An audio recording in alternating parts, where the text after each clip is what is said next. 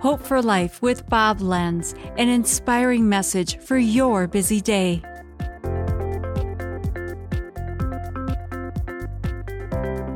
The Bible says in Mark 8:34, "Whoever wants to be my disciple must deny themselves, take up their cross and follow me."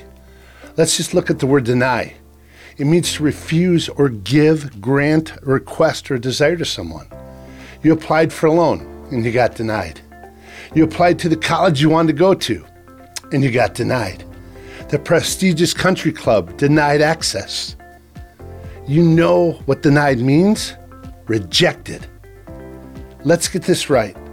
Jesus, you're saying that if I want to be your disciple, I have to do this to myself?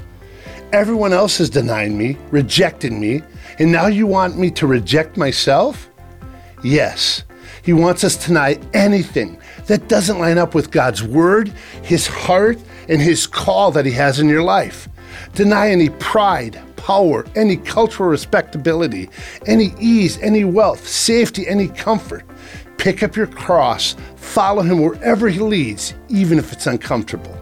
That's what it means to live for Christ.